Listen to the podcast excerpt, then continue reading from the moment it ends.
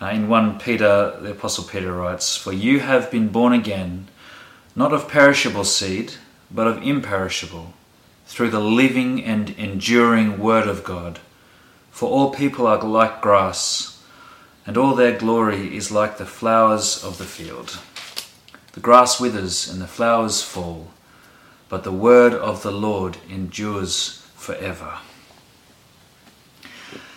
Now, God, you tell us that you oppose the proud, but you give grace to the humble. And so we pray that you might give us humble and receptive and obedient hearts, that we might hear your word and that we might put it into practice. Uh, please lift us up and revive us. We pray but that your spirit might be at work among each of us as we hear your word read and preached, uh, that it might transform our lives for your glory. We thank you for the good news of Jesus and we pray that you might teach us to truly rely on you, uh, not on anything else, but just on you. And we pray that for your glory in Jesus' name. Amen. Thanks, Maureen.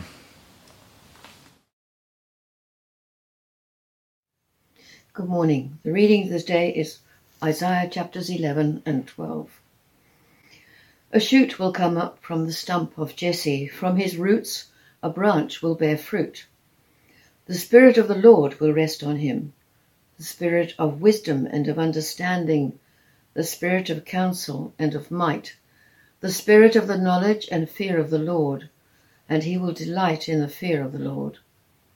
He will not judge by what he sees with his eyes or decide by what he hears with his ears, but with righteousness he will judge the needy. With justice he will give decisions for the poor of the earth. He will strike the earth with the rod of his mouth. With the breath of his lips he will slay the wicked. Righteousness will be his belt, and faithfulness the sash round his waist. The wolf will live with the lamb, the leopard will lie down with the goat, the calf and the lion and the yearling together, and a little child will lead them. The cow will feed with the bear, their young will lie down together and the lion will eat straw like the ox. The infant will play near the cobra's den, and the young child will put its hand into the viper's nest.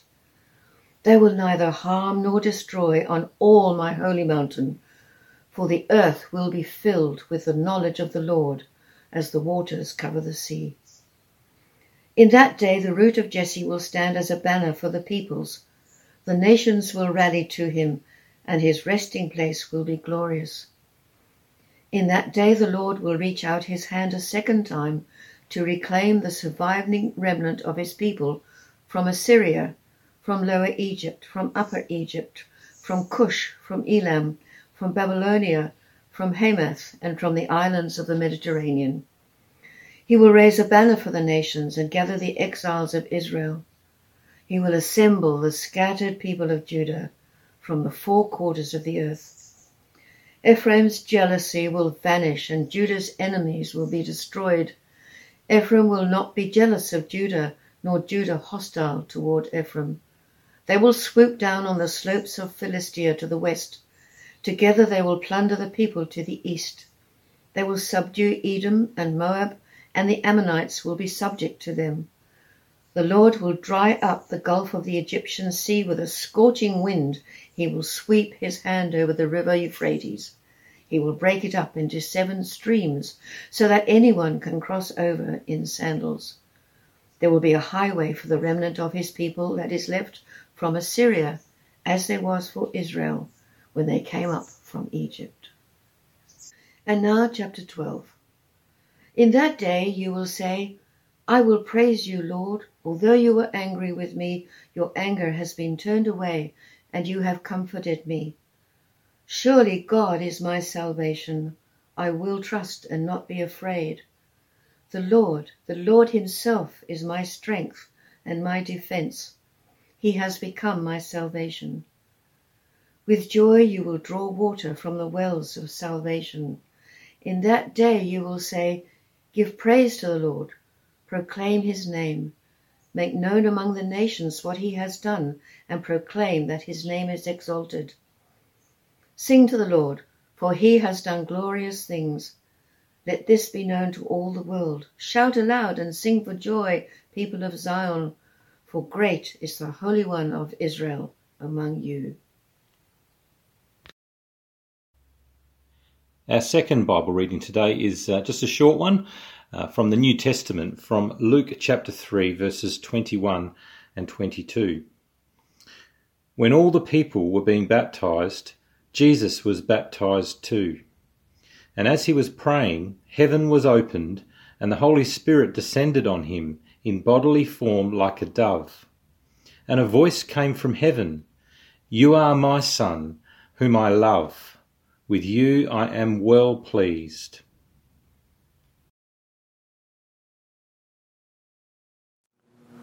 Were you ever in a fight or did something wrong that involved other people at school and only you got in trouble? Were you in a dust up in the school playground, but for some reason the teacher only picked on you to punish? Or were you caught talking with a group of others in class, but for some reason only you got into trouble? I feel so unfair when that happens, doesn't it?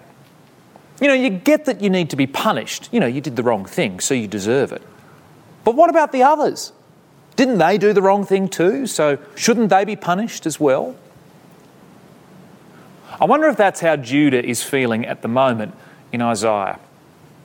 So far in Isaiah, God has been focusing almost entirely on Judah and Jerusalem and their sins and how he's punishing them for them.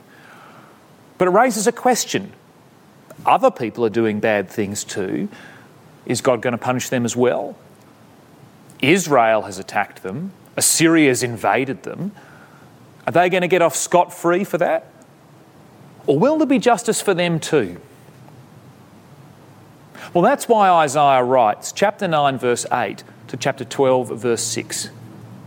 To let Judah know that God is completely fair and that he will punish Israel and Assyria for their sins too. God is a God of justice. He will punish evil wherever he finds it, and he will not stop until he's done. But when he is done, when evil is completely destroyed, the way will then be clear for God to bring in a new age of peace that will last forever. There will be justice, but then peace. And that's the great hope of Isaiah and according to Isaiah, the great hope of the world. So let's get into it. Our first point infinite justice. When the US first announced its so called war on terror in 2001, they initially wanted to call it Operation Infinite Justice to convey the seriousness of their intent. But then they had to change the name to the much tamer Operation Enduring Freedom because people pointed out that infinite justice belonged only to God, not humans. Well, in Isaiah 9, verse 8 to 10, verse 34, Isaiah announces a campaign to hold Israel and Assyria to account for their crimes. And that can be called Operation Infinite Justice because it's God who's behind it. God says He is so opposed to evil that He will keep punishing it until it's all destroyed, and that only once every sinner has seen justice will he rest. It starts with Israel. We see that in 9 verse 8 to 10 verse 4. Israel and its capital, Samaria, have suffered some hard knocks in recent conflicts, but they're still supremely cocky about their ability to bounce back. Look at chapter 9, verses 8 to 10. The Lord has sent a message against Jacob it will fall on Israel. All the people will know it, Ephraim and the inhabitants of Samaria, who say with pride and arrogance of heart, The bricks have fallen down, but we will rebuild with dressed stone. The fig trees have been felled, but we will replace them with cedars. But God has news for them. 9 verse 11 in the first half of 12. But the Lord has strengthened Rezin's foes against them and has spurred their enemies on. Arameans from the east and Philistines from the west have devoured Israel with open mouth. In other words, God will destroy them. And yet, that still won't be enough to satisfy his justice because evil is still there. Look at chapter 9, verse 12 again. Yet, for all this, his anger is not turned away. his hand is still upraised. There are still evil leaders to deal with, and so he promises to punish them. Chapter 9, verses 13 to 17. And yet, once he's done doing that, there is still justice to do. 9:17 Yet for all this his anger is not turned away. His hand is still upraised. He still has to punish them for the way they treat each other. 9:18 to 21 and yet 921 for all this his anger is not turned away. His hand is still upraised. He still needs to punish the rich for their oppression. In other words isaiah is making the point that this is operation infinite justice God is totally fair and he won't stop until all evil is destroyed. But that means that he can't just stop with Israel. He has to punish Assyria too, even though he used them to punish Judah for their sins when God sent uh, them to invade it in 701 BC. That's 10 verse 5 to 34. Look at 10 verse 5. Woe to the Assyrian, the rod of my anger, in whose hand is the club of my wrath. I send him against a godless nation. I dispatch him against a people who anger me, to seize loot and snatch plunder, and to trample them down like mud in the streets. Now, at this point, you may wonder why God has to punish Assyria, or why it's even fair to. Hasn't God just admitted that it was Him who sent them to attack Judah? So aren't Assyria just doing what they're told? But the fact is that Assyria didn't know that's why they were attacking Judah, and so they're still responsible. Sure, in God's plans, Assyria is his instrument, but as far as Assyria is concerned, they're just doing what they wanted, which was to slaughter another nation. 10 verse 7. But this is not what he, the king of Assyria, intends. This is not what he has in mind. His purpose is to destroy, to put an end to many nations. And so, 10 verse 12, when the Lord has finished all his work against Mount Zion and Jerusalem, he will say, I will punish the king of Assyria for the wilful pride of his heart and the haughty look in his eyes, which he eventually does. In 609 BC, Babylon destroys Assyria. Now, why is Isaiah telling Judah all of this? Note, all of these messages about Israel and Assyria are only about them. They're never delivered to them. They never heard these messages about them themselves. Only Judah did. Why? Because Isaiah is writing to reassure Judah God is totally fair. Yes, He's punished them for their sins, but He'll also punish those who's hurt them for their sins too. That is, Israel and Assyria will get theirs. And when they do, that will mean relief for Judah because their enemies will no longer be there to attack them. Look at 10, verses 24 to 25. Therefore, this is what the Lord, the Lord Almighty says My people who live in Zion, do not be afraid of the Assyrians who beat you with a rod and lift up a club against you, as Egypt did. Very soon my anger against you will end, and my wrath will be directed to their destruction. God is totally fair, but ultimately his justice is directed towards saving his people. And you know, I think that has lessons for us about how we think about our enemies too. You see, until Jesus comes back, the Bible promises that Christians will suffer for being Christians. That will look like persecution in some countries, much milder, more personal discrimination in other countries like Australia. It might be tension within your family because of your faith. It might be criticism at your work because of your stance on particular ethical issues. It might be the gradual eroding of our rights to present the gospel freely in our society. We will suffer. Now, the first port of call in these situations is to pray for our enemies, that they will find mercy in Jesus, and to have a forgiving spirit towards them in the meantime. Jesus in Matthew 5, verse 44 But I tell you, love your enemies and pray for those who persecute you.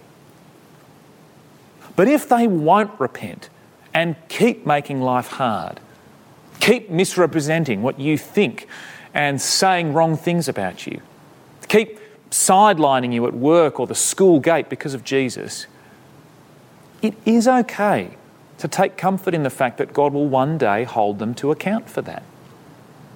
It doesn't mean that wanting that is the first port of call for our enemies. No, it's the last.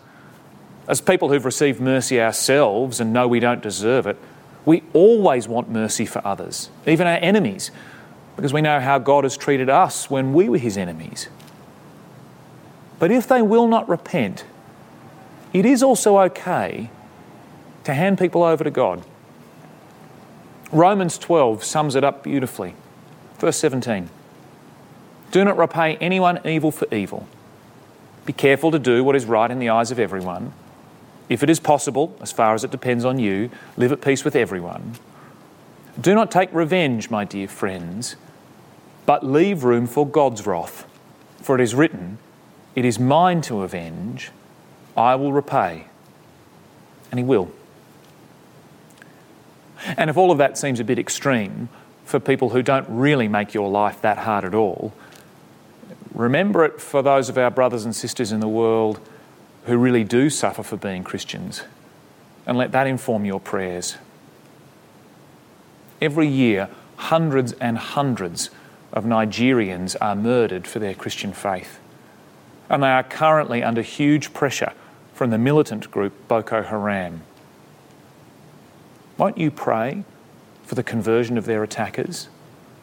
Both so they can find mercy before a holy God, but also so the violence might end? But if they won't repent, won't you also pray that God will stop them and bring them to justice in the end? You can, even if you're not perfect yourself. And you should, because God is a God of infinite justice. But that brings us to our second point total peace.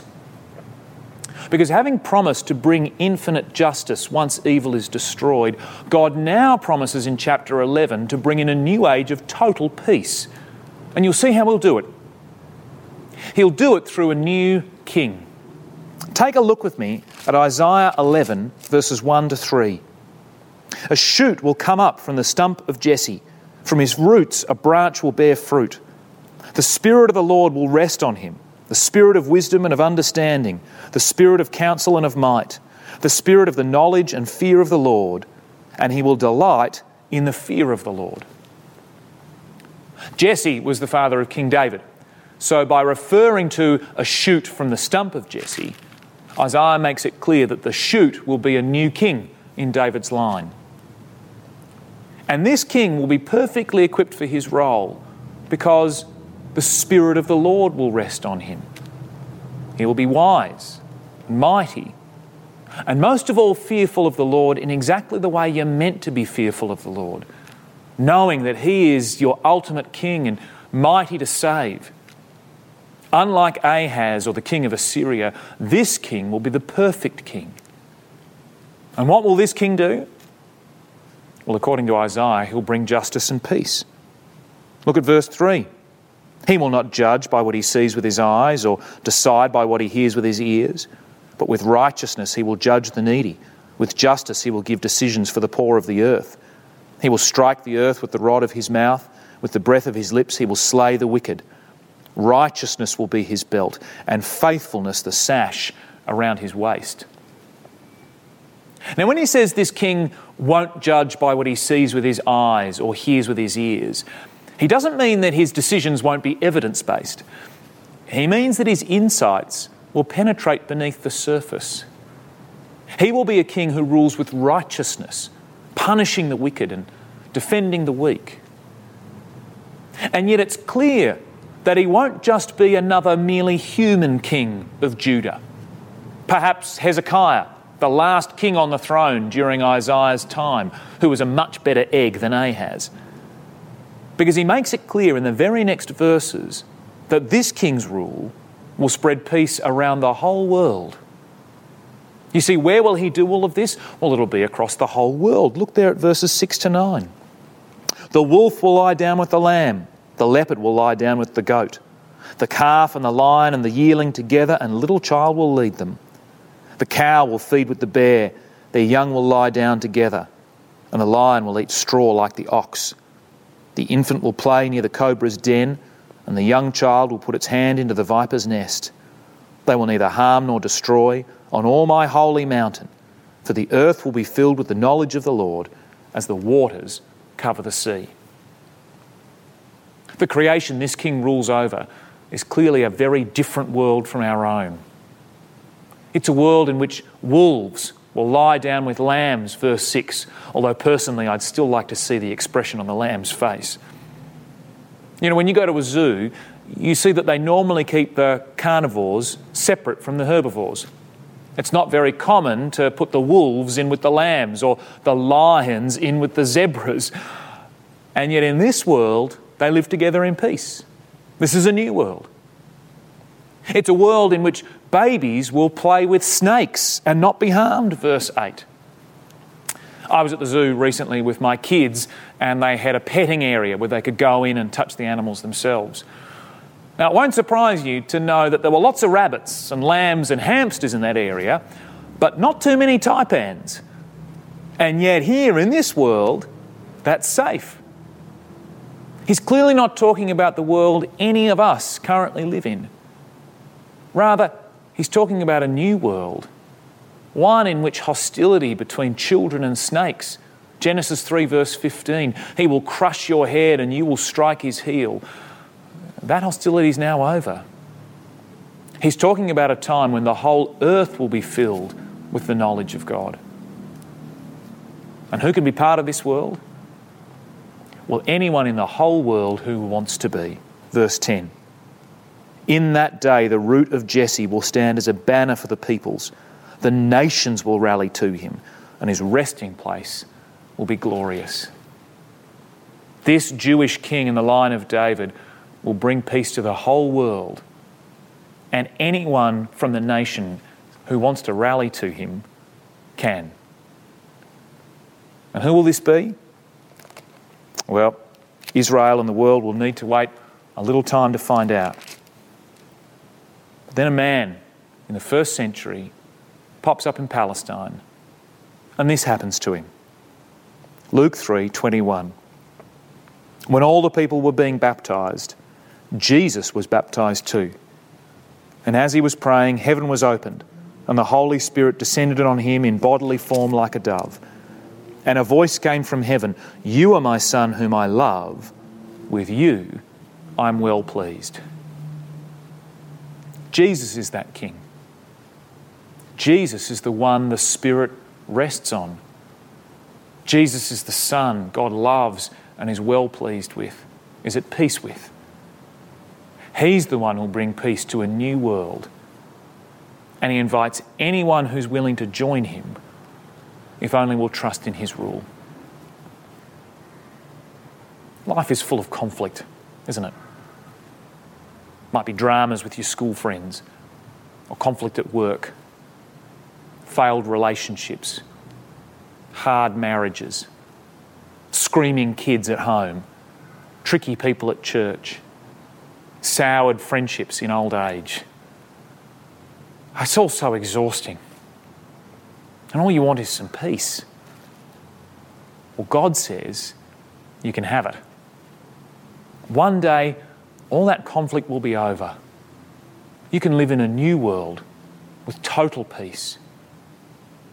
All the evil and sin that disrupts our lives will have been destroyed, and you can live in total peace forever with Jesus if only you ask Him for forgiveness and accept Him as King. Isn't that a relief? And isn't it a spur to be a peacemaker now? To be the sort of person who calms tensions, not inflames them, who points people to the mercy they can have from the Prince of Peace, Jesus, before it's too late. Because God is bringing in a world of total peace. It's an, idea, it's an idea that excites Isaiah so much, he bursts into song. And he tells us to do the same. 12 verses 4 to 6. In that day you will say, Give praise to the Lord, proclaim his name, make known among the nations what he has done, and proclaim that his name is exalted. Sing to the Lord, for he has done glorious things. Let this be known to all the world. Shout aloud and sing for joy, people of Zion, for great is the Holy One of Israel among you. What wonderful news that our God of infinite justice is also a God of infinite peace, and that we can have it in Jesus now and forever. Let's pray about that now. Loving Heavenly Father, we lament at the world, the evil we see in your world, directed against your people, but also just generally. Father, we long for a day when you will bring justice to your world, and you pray that you would. And yet, Father, we thank you that once you've brought that justice, you will bring in a new world ruled by a new King Jesus, which will be completely restored, where wolves will lie down with lambs, where people who were enemies will now live at peace because they've been brought to peace with each other through their peace with you, Jesus. Father, we pray that we might be peacemakers now, people who love peace and hate conflict but also who want to see people come into a relationship with you so that they need not suffer your infinite justice forever, but can rather have forgiveness. Not because we deserve it, but because you love us. And Father, we pray that this great future, this great present, might make us so overflow with joy that we might sing to you. We might sing to you with all of our lives for your glory for our joy and the salvation of many. Amen.